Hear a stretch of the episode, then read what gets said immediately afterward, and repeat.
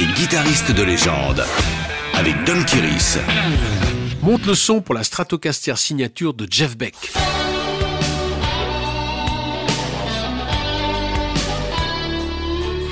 Le décès de Jeff Beck le 10 janvier 2023 a bouleversé le monde de la musique. À 78 ans, le sémillant guitariste était toujours au top de sa créativité et n'avait rien perdu de son fameux toucher de guitare si élégant. Pas l'ombre d'un fléchissement dans l'inspiration après avoir expérimenté dans tous les domaines, que ce soit le blues, le rock, le jazz et même l'électro. Parmi le trio des prestigieux guitaristes anglais à être passés par l'école de The Yardbirds dans les années 60, entre Eric Clapton et Jimmy Page, Jeff Beck était peut-être le moins médiatique, mais certainement le plus respecté par les guitaristes. Il faut avoir essayé une fois dans sa vie de se frotter au jeu de Beck pour comprendre qu'il est impossible de s'en approcher même avec un sérieux bagage technique.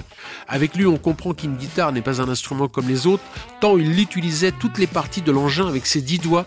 Sans médiator, sa main droite pinçait les cordes tout en jouant avec les boutons de volume pour des effets de violon ou actionner son vibrato comme personne.